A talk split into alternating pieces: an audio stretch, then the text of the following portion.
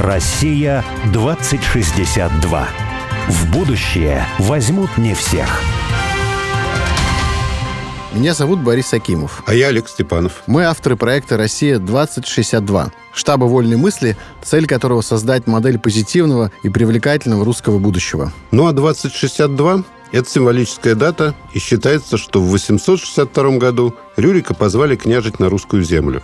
А в далеком, но не слишком, 2062 году мы отметим 1200 лет образования русского государства. Мы представили себе, какой могла бы быть будущая Россия в 2062 году. Но не просто представили, а призвали на помощь экспертов и визионеров. И не столько мыслителей, сколько делателей – и мы уверены, что будущее видят не футурологи, рассуждающие о роботах и беспилотниках, а те, кто уже здесь и сейчас создают страну будущего. «Россия-2062» — это позитивное русское будущее, которое наши герои прямо сейчас строят для своих близких и друзей, для всех жителей страны, для всех нас. Каждый раз мы зовем в студию «Радио Спутник» героя, который, не дожидаясь 2062 года, действует уже здесь и сейчас – и делает то, что кажется нелогичным и даже сумасшедшим, потому что часто будущее не очевидно и являет нам много невероятного. Есть достаточно востребованная в современном мире и при этом, конечно, чрезвычайно сомнительная, по мне, умственная конструкция. Она говорит нам, что ученые в Бога не верят.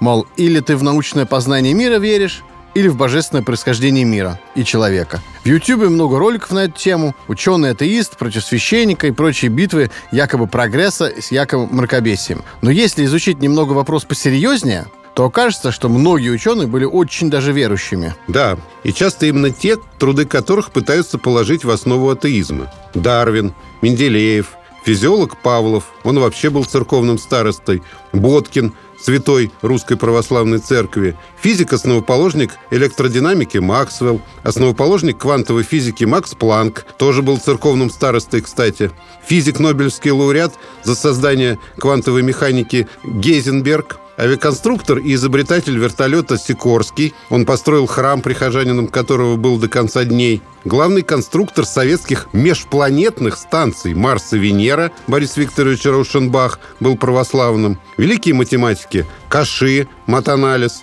Риман, Риманова геометрия, Кантор, теорию множеств создал, Гёдель, величайший логик 20 века. Все они были верующими людьми. Сейчас, в эпоху победившего постмодерна, нам снова пытаются навязать повестку, согласно которой серьезный человек может верить только в науку. Я специально сейчас говорю именно верить, потому что 90% вот таких рассуждений идет от людей, которые очень далеки от серьезного, по-настоящему серьезного научного познания мира. Эти люди рассуждают о научном прогрессе и прогрессе вообще, как о новом божестве. Они именно что верят в него – я бы вообще назвал бы это новым язычеством, когда на пьедестал мироздания возводят науку, при этом ничего не понимая в том, а что же это такое, эта самая наука. И вот сегодня звучат фанфары, мы решили поговорить о том, а что же такое вот это самое новое язычество, которое обожествляет нового золотого тельца, якобы рациональное научное знание – Олег, погоди, погоди. Мы даже не об этом же хотели. Мы же Россия 2062 года, то есть про будущее. Мы поговорим о том, как можно преодолеть вот это самое новое язычество, преодолеть мир победившего постмодерна и вернуть Бога в центр будущей инновационной и прогрессивной науки. Звучит даже несколько провокационно, но ведь и будущее, оно всегда провокационно по отношению к современности. И гость у нас сегодня очень для этой темы подходящий. Это математик, экономист, доктор наук, член-корреспондент Академии наук, популяризатор математики математики и при этом, прости господи, успешный блогер. Это Алексей Саватеев в студию. Ну и самое важное для сегодняшнего разговора я забыл. Доктор наук, член-корреспондента математик Саватеев, православный христианин и считает, что все в математике свидетельствует о Боге. В общем, лучший гость на тему победы, сотворенной Богом научной вселенной в России будущего. Алексей, привет. Привет, Алексей. Привет, Олег. Привет, Борис. Алексей, вот я тебя сразу хочу спросить в лоб, чтобы резину не тянуть. В лоб? Да. Сразу дать в лоб, да. Ты недавно стал членом-корреспондентом Академии наук. При этом ты верующий православный человек. Верно. И то, и другое верно. Как ты стал верующим? Почему? Вот с детства или как? Как конкретно? То есть, как я стал членом-корреспондентом ты даже не спрашиваешь, а как я стал верующим, это более интересный, да, вопрос? Про член-корреспондент чуть позже спросим. Во-первых, мы тебя поздравляем, конечно, с этим, но хотим сначала узнать про то, как ты пришел к вере, да. Такая тема у нас. Да, Парадокс. Да, спасибо, спасибо, спасибо, очень круто. На самом деле, я учился в 57-й школе, и там, значит, был такой миссионер Юра Алексеев мой одноклассник, он уверовал в Христа, ходил по 57-й школе и всем говорил, что вы тут вот пределы считаете, производные берете, интегралы, арифметикой конечной занимаетесь, а есть Иисус Христос. Ну, и много про него рассказывал. Вот. Какой хороший человек. Ну и да, все отмахивались от него, а я говорю, да, правда, расскажи поподробнее. И, в общем, стал его слушать. Он рассказывал, дал почитать Евангелие. Ну, а дальше как-то все сложилось уже. А это какие годы были? 1989 год. А, А, на- наверное, перестройка. начал он ходить даже... Да, да, да, да, да, начал он ходить в 1988, то есть тысяча лет по крещению Руси, а в 89-м он ускорил эту деятельность, наверное, так. Ну, я, а может, я зря привязываюсь к датам, и, может быть, это было 1001 Подожди, год. ну то есть ты, получается, уже в советской школе пришел к вере, да, помимо родителей? Да, да, да. Советской школы это было сложно на- назвать, потому что 57-я школа вообще всегда была в контур советской власти. Антисоветская школа. Да, да, и, конечно, там советского в ней было мало, то есть наш учитель просто открыто там говорил, если коммунистические, ну, дальше я не буду употреблять слово, сделают то-то, то-то, то тогда вы не поступите на мехмат. Ну, то есть так как бы просто в открытую это уже говорилось совершенно. Вот.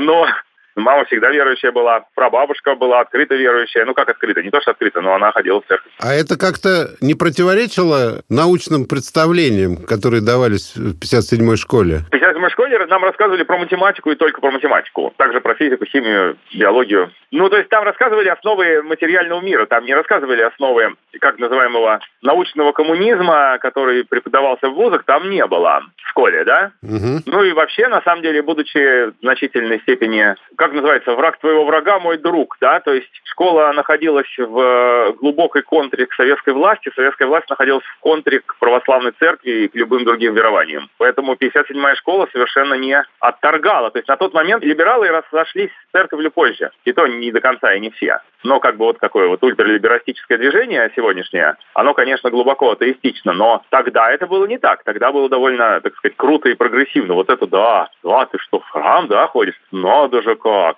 Ну, типа, против коммунистов. Ну, понятно, да? То есть тогда был совсем другой вот этот весь, э, как бы, дискурс, он был другой. Ну, сейчас трудно это понять. Сейчас трудно это понять. Сахаров был очень верующим человеком. Академик Сахаров, да? Сейчас трудно это представить. Кстати говоря, это действительно, это же, же история еще такой э, социальных вообще изменений, трансформаций, которые прямо на наших глазах происходили, и все об этом уже позабыли, на самом деле, потому что если ты был воцерковленный человек и ходил в церковь в конце 80-х, то любой какой-нибудь антисоветчик, либерал с тобой бы обнимался, даже если бы он не верил в Бога, там, и пил водку с тобой радостно, вот, против Да, вот советской это очень власти. интересное было. То есть это как бы вот Шейн, например, принял экзамен у Юры по закону Божьему. Он сказал, не хочешь учить матан? Учи закон Божий так, чтобы я у тебя смог принять экзамен.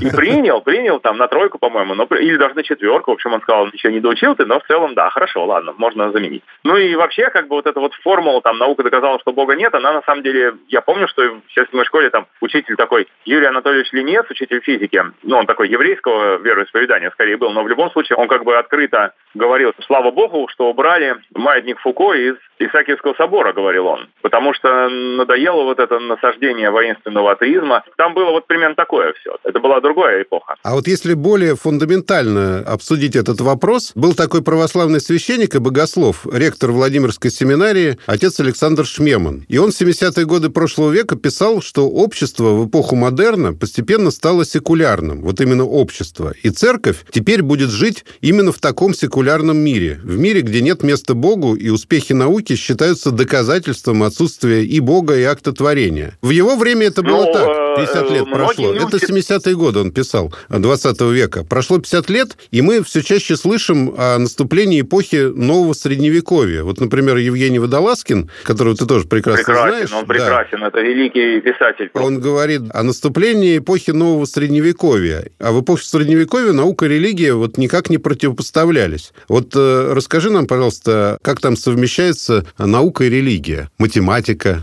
Да, для меня тоже вот это вот понятие новое средневековье, оно не несет отрицательной коннотации, как для многих либералов, да, ну и таких наукоцентристов, там, сайентистов всяких. Да, новое средневековье – это когда человек гармонично сочетает в себе интересы, любопытство к наукам как таковым, да, то есть к материальному устройству мира, и одновременно его крайне беспокоит вопрос, что с ним будет после смерти. То есть он обращается, естественно, тогда к религиозным традициям каким-то. И, ну, если находится в России, то неизбежно он хорошо знакомится с православием. Даст Бог, если его, как бы, его переклинит нормально, в хорошем смысле слова, и он тогда воцерковляется. Ну, вот, собственно, со мной так и произошло. Скажи, как с точки зрения математики устроен мир? Ну, например, с точки зрения топологии. Вот Пуанкаре и Перельман, что нам говорят о мироустройстве? Это вопросы, которые от религии достаточно далеки. Это просто вопрос, как именно наш мир устроен, как он там развивается в динамике, какую фигуру он на себя представляет, какое-то там трехмерное многообразие в многомерном пространстве. Это все относится к космологии. Область науки, ну, у меня есть целый ролик про то, как гипотеза Пуанкаре объясняет мир. Я не думаю, что здесь стоит как-то сильно повторяться, просто вопрос о том, как устроен наш мир с точки зрения материальной стороны. И здесь, да, топология помогает, вот великая, конечно, гипотеза Пуанкаре, великий Перельман ее доказал, там, каким-то образом проливая на это свет. Немножко проливая свет, потому что предположение в гипотезе Пуанкаре мы все равно проверить, ну, наверное, не в состоянии, я не знаю. Пусть космологи здесь, я, я не хочу лезть в чужую область. В любом случае, это не про религию. Честный ответ такой, наука не про религию, она про материальное устройство мира, про то, как Господь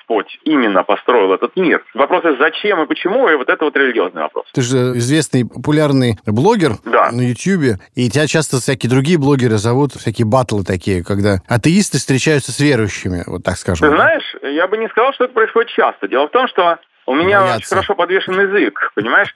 Я вот лично, например, звал Александра Юрьевича Панчина на дебаты, вот, и он уклонился от них, хотя он никогда не отклонялся до этого, он всегда был Панчин рад, это кто? Ну, это богоборец номер один в России. А, я не знаю, еще какая-нибудь часть радиослушателей тоже может не знать. В церкви сидим, Да ладно, не все, все знают. Это вы, это вы дремучие в деревне Князева, а так-то все, все знают.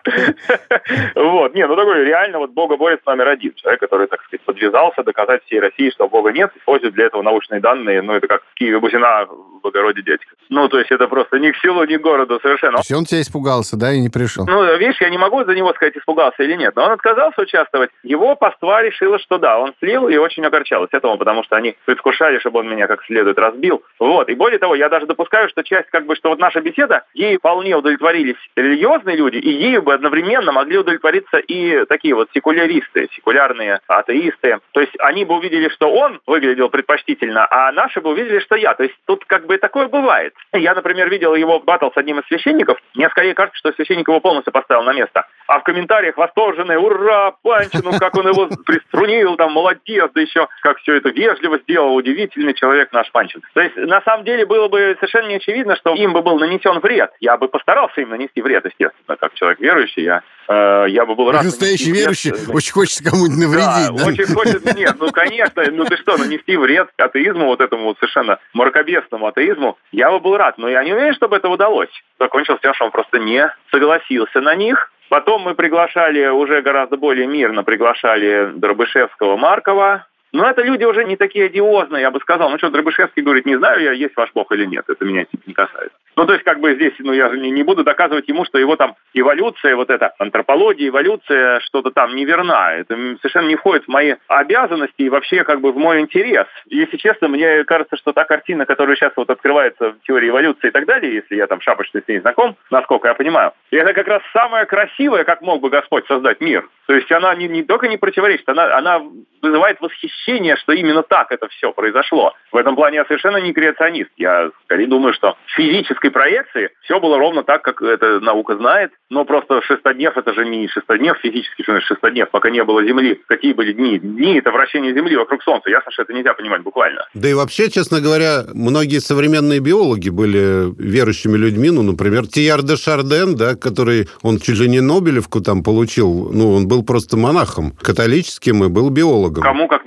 неверующему человеку, изучать жизнь, да, прекрасную жизнь, созданную Богом. Они настаивают, что есть противоречия там в месте, где Адам и Ева появляются. Здесь у меня тоже есть что сказать. Но, в общем, я хочу сказать следующее, что это вечный спор Для них всегда будет очевидно, что очередные научные достижения свидетельствуют об отсутствии Бога. Для нас все больше будет очевидно, что как прекрасен этот мир, как он сложен, удивительно сложен и красив, за это надо хвалить Господа Бога. То есть, по сути, мы никогда до конца не договоримся, это совершенно очевидно. А тебе не кажется, что, в принципе, вот такие вот именно воинствующие атеисты, которые прям хотят на эту тему поспорить, и им всегда есть что по этому поводу сказать, Да, да. это, тоже в каком-то смысле верующие люди. То есть в смысле, что они, они верят в отсутствие э, божества. Вообще в душе человека есть некий сектор, который, значит, отвечает за что-то иррациональное. То есть за то, что ты принимаешь на веру.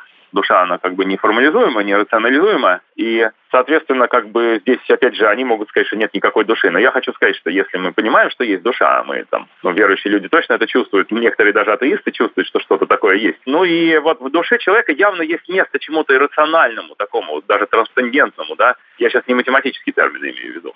Вот. И, конечно, если ты убираешь оттуда Бога, то оно заполняется всякой дрянью. Это понятно. Ну, это, в общем, очевидно. А я помню, ты рассказывал, что недавно у вас был какой-то, или в какой-то момент у вас был какой-то казусный спор или там недопонимание, когда вы с каким-то гуманитарием говорили про трансцендентность. А, это было прикольно, да. Нет, это, так сказать, к религии не относится. Он такой же верующий, как и я. А, Замечательный историк Сергей Владимирович Волков. И он, да, он э, говорит, а что вы имеете в виду, Алексей? Вот ваши книги про пишете, что пи число трансцендентное. Я говорю, ну как что? Понятно, что оно не является корнем никакого многочлена с целыми коэффициентами, а что можно еще иметь в виду, да? Ну, нам в сборе это очевидно, конечно, не является членом многочлена. Вдруг выясняется, что у слова трансцендентный имеется смысл вне математики. Да. Философия, например. Ну да, да, да. И я совершенно был шокирован в свои 42 тогда года, 6 лет назад, что трансцендентно это не только математический термин. Но то, что иррациональность бывает вне математики, я слышал где-то, что вот есть как бы такое логичное поведение, оно называется рациональным, а есть иррациональные действия, нерациональные, да, как говорят в жизни. Но у нас иррациональные числа – это числа, которые не являются дробями. Вот, ну и вот трансцендентность, та же фигня вышла очень веселая. Но я как бы, да, я про науку и веру, то есть я думаю, что Господь так и положил, чтобы это никогда не было решено до конца, иначе какой смысл в дальнейшем? Что дальше все будут только изо всех сил на небо пытаться попасть в рай? Ну, понятно, да, что было бы странно, если бы в какой-то момент это стало абсолютно очевидно. Другое дело, что отдельным людям это там, ну вот, отдельные люди получают прямые сигналы, прямые чудеса видят. Ты не видел еще, ты не получал прямые сигналы? Ну, получал. Получал. А, получал получал. Не Я буду так врать. по голосу Да, понял. нет, я не буду врать. Да, нет, на самом деле... Подзатыльники? Но на самом деле, правда, я думаю, что все такие вот неколебимо верующие, они все-таки видели чудеса, вот лю- любой. То есть это как бы в каком-то смысле гораздо более круто уверовать, не видя ни одного чуда, да, но вот мне такая участь не досталась, все-таки я чу- чудеса видел. Вот, поэтому в этом плане как бы я-то знаю, да, вот, но я не могу ничего там доказать никому, потому что кажется, себе почудился, там, померещился, или это можно объяснить иначе. Это случайное совпадение, случайное совпадение, там, ну, просто очень низкая вероятность реализовалась, Алексей, ничего личного. Всего лишь одна миллиардная Ну реализовалась. да, на самом деле, Бывает. как чудо, можно все что угодно осознавать, а можно это же осознавать как случайность. Ну, нет, если ты, знаешь, если ты видишь просто, как по небу летит крест, там, и оседает в деревне Гаденово, в болоте. то можно сказать, что это метеорологическое явление. А если он деревянный? И тебе по башке. Ну, Ты знаю, подумал, это метеорологическое явление. Тут он стал деревянным, бьет тебя по голове. Ну да, и бьет тебя по голове. Не, ну там, не знаю, мироточение икон, насколько я понимаю, оно... Я не знаю сегодняшний дискурс. Сциентисты отрицают, что иконы мироточат, или не отрицают уже, говорят, что тут есть рациональное объяснение, я просто не помню. Но даже если Уточни они в комиссии увидят по своими глазами, да, я думаю, что они скажут, что это как бы будет объяснено в будущем. Они вообще скажут, что это просто не зафиксировано, и что он этого не видел, и знать этого не хочет. Fake news. Да, fake news. да. Или просто, смотря на икону, скажут, нет, нет, там это вы подделали. Или просто, ну, какое-то явление, выход масла, ну, бывает, наверное. Тут начнется вот это, как бывают ужи и сковородки. Иногда первые пляшут на вторых. Так случается иногда в жизни, да? Всегда человек все равно, если он там убежденно неверующий, он все равно будет все это отстаивать до самого последнего момента, что ничего этого не было. Записано много чудес на свете, и довольно странно, на мой взгляд, было бы считать, что все они выдуманы. Конечно, многие выдуманы, но то, что все чудеса выдуманы, То но... есть вероятность математическая говорит о том, что какое-то количество все-таки Да, не говорит выдумано. о том, что это просто, да, это слишком маленькая вероятность опять. Вот На самом деле, если аргументировать логично, то очень много в жизни событий чрезвычайно низкой вероятности. Часть из них будут называться, что это будущее, в будущем наука откроет. То есть, там, скажем, телепатия, есть телепатия или нет. Я тебе подумал, ты обо мне в ответ подумал или нет. Но пока это не ловит наука. Пока не знает ничего про это. Говорит нет. Ну или мы не, не открыли но в будущем, наверное, откроет. Но вот опять же, телепатия, она вполне может быть электрическим явлением, не божественным, да, не чудесным. Здесь все тонко, здесь все не до конца понятно. Алексей, а вот я тебя про топологию на самом деле не просто так спросил. Вот э, мне лично казалось всегда, что вот слова Эйнштейна о том, что человек это такая, как он объяснял теорию относительности в двух словах, что человек это такая букашка, которая ползает э, в двухмерном пространстве, которое на самом деле, ну, например, оно там трехмерное или более многомерное, да, поэтому какие-то вещи, которые в другом пространстве разворачиваются, да, они в этом двухмерном пространстве могут казаться какими-то константами, да, то есть, ну, например, скорость света, да, при приближении которой... Об этом надо с физиками говорить. Это все, конечно, есть. Э, это, я примерно это понимаю, но я не готов здесь обсуждать вот это профессионально. То есть он имел в виду, что если букашка ползает по двумерному тору, она не понимает, что она на торе, а не на сфере, пока не произойдет какие-то изменения крутые. Совершенно верно. Это уже с топологией как-то Ну, да, да, да. Мы ползаем по трехмерной, мы не можем четырехмерной вывести, а в четырехмерном мы не видим, как мы выглядим. Но это, это безусловно, топология. Вот как эта топология относится к реальной физике и к ее законам, тут я не готов рассуждать, потому что физику не знаю. Знаю плохо. Вот некоторые ученые там, или люди близкие к какой-то науке, или, может быть, даже просто писатели, которые ничего науки не понимают, но описывают каких-то ученых, они пишут, что человек занимается наукой, ну, например, математикой, да, и он э, мир познает с помощью вот своей дисциплины, вот, например, математики. И в какой-то момент он доходит до какой-то такой глубины познания, используя, собственно, математический, предположим, инструментарий, что он понимает, да, слушайте, а вот это уже доказывает для меня, что Бог существует. То есть он доходит до да, восприятия. Бога через какие-то инструменты собственного научного познания мира. У тебя такое было? Безусловно, много раз. То есть я как бы для меня много раз то, что я, значит, математики открывал, много раз подтверждало, что он есть. Самое удивительное, вот действительно, как-то вот я просто остановился, открыл рот и не мог его закрыть. Это было в школе, когда я увидел построение пятиугольника правильного с помощью циркуля и линейки. Все, я я открыл рот и сказал, что не показывайте мне больше картин, никаких, ни Пикассо, ни Рембранта, потому что они меркнут по сравнению с этой красотой. И красота это, безусловно, божественно, просто вот, ну, глубоко божественно. Вот этот 72, 36, 36, да, треугольник, но делится бисектрисой на два подобных треугольника, один из которых подобен исходному. И вот это там три отрезка оказывается равны друг другу, и на основании этого можно получить очень красивую пропорцию с золотым сечением, которая, в конце концов, сводится к построению пятиугольника. Ну, просто от Бога все. Вообще от начала до конца, понимаешь? Это из самого простого. А были там очень сложные с эллиптическими кривыми, там мои, когда я их изучал, там такие вещи видел. Вот. Но и в других науках есть. То есть там, скажем, один мой знакомый физик, он, значит, изучая функции комплексного переменного, когда обнаружил, что интеграл не зависит от кривой, по которой интегрируешь, если не пересекаешь, значит, особые точки, он тоже открыл рот и сказал все, и пошел креститься. Катарсис. Ты знаешь, я вот сейчас это могу только понять, знаешь, такой при помощи метафоры из собственной жизни, что ты выходишь, например, на крыльцо где-то и видишь деревья, ветки деревьев, соловьи поют, сквозь них видно да, небо, да. и ты понимаешь, что это да. такая гармония, которая не может не быть ну, тварной. Конечно, да, да? которая есть, это... есть Бог, да, в которой, да, да Она не механистична абсолютно, она не может быть механистична или да, случайна. Да, да, да, да, ничего, что мы вокруг видим, не механистично. Мы свои модели там упрощаем до механики, а то, что от Бога, оно совершенно такое все, вот оно, оно не сводимое ни к чему. Конечно, конечно. Я бы даже сказал, что верить в взрыв из которого создалась Вселенная, да, это более странно, чем верить в то, что Вселенную создала личность. Нет, нет, я имею в виду, что то, что был взрыв, это факт. Как он произошел, другой вопрос. То есть то, что акт творения являлся взрывом, это очень естественно. Кстати, этот самый в химии, вот Бенделеев тот же, да, когда он увидел таблицу во сне, ну как если он до этого не был верующим, то как после этого остаться атеистом? Просто невозможно, да? Э, но на самом деле по-моему, он всегда был верующим. А я, знаете, что вспомнил сейчас? Вот не доказательство бытия Бога, а вот доказательство выгоды веры в Бога, которое меня когда-то поразило. Понятно, что это достаточно вещь шутливая, вот, но расскажу тебе, потому что в нашем материалистическом мире общество потребления, мне кажется, оно очень так, ну, звучит хорошо. Значит, тут есть, э, собственно, два варианта. Верит человек или не верит. И дальше Бог есть, э, Бога нет. Соответственно, если человек верит в Бога, и Бог есть, он умер, он встречается с Богом, ну, как бы ожидаемо ожидаемое случилось. Если Бога нет, то как бы есть ничто. Ну, ничего нет, он об этом и не узнал. И второй вариант. Человек не верит в Бога, и Бога нет. Ну, то же самое, что в последнем варианте э, веришь в Бога, а его нет. Ну, то есть ничего потом не произошло после смерти. И последний самый такой неприятный вариант, ты в Бога не веришь, а он есть. И вот оп опаньки, здравствуйте. А-та-та. А-та-та, ну да, то есть в этом смысле вот, ну, верить просто выгодно. Ну, это я шучу, конечно. Ну, не знаю, не знаю, я бы не сказал, я бы не сказал. Дело в том, что если человек жил праведно и не знал Бога, не встретил Христа, то ему уже воздаться по делам его, как язычникам, знаешь, да, что язычникам, не знающим Бога, где-то, я не помню где, но в Библии это где-то есть, по-моему, да? Да, у Макария А Великого. По делам, по делам да, есть, да. вот. Ну, в общем, это безусловно есть. То есть, может, он и не верил, но он увидел, ой, сказал, господи, вот это да, ну ты же видел мою жизнь, да? Он говорит, да, видел, ладно, нормально, заходи. Ну, как есть, тут разбойник, не да? очевидно, это да. Нет, как таксист из анекдота, когда таксист вез какого-то священника, они там разбились где-то, попали, значит, на небеса. Священника не пускают в рай, а таксиста пускают. Священник говорит, господи, ну что ж такое, я тебя служил. Священник говорит, слушай, на твоих э, всех службах, проповедях прихожане засыпали. А когда таксист возил своих пассажиров, они все молились.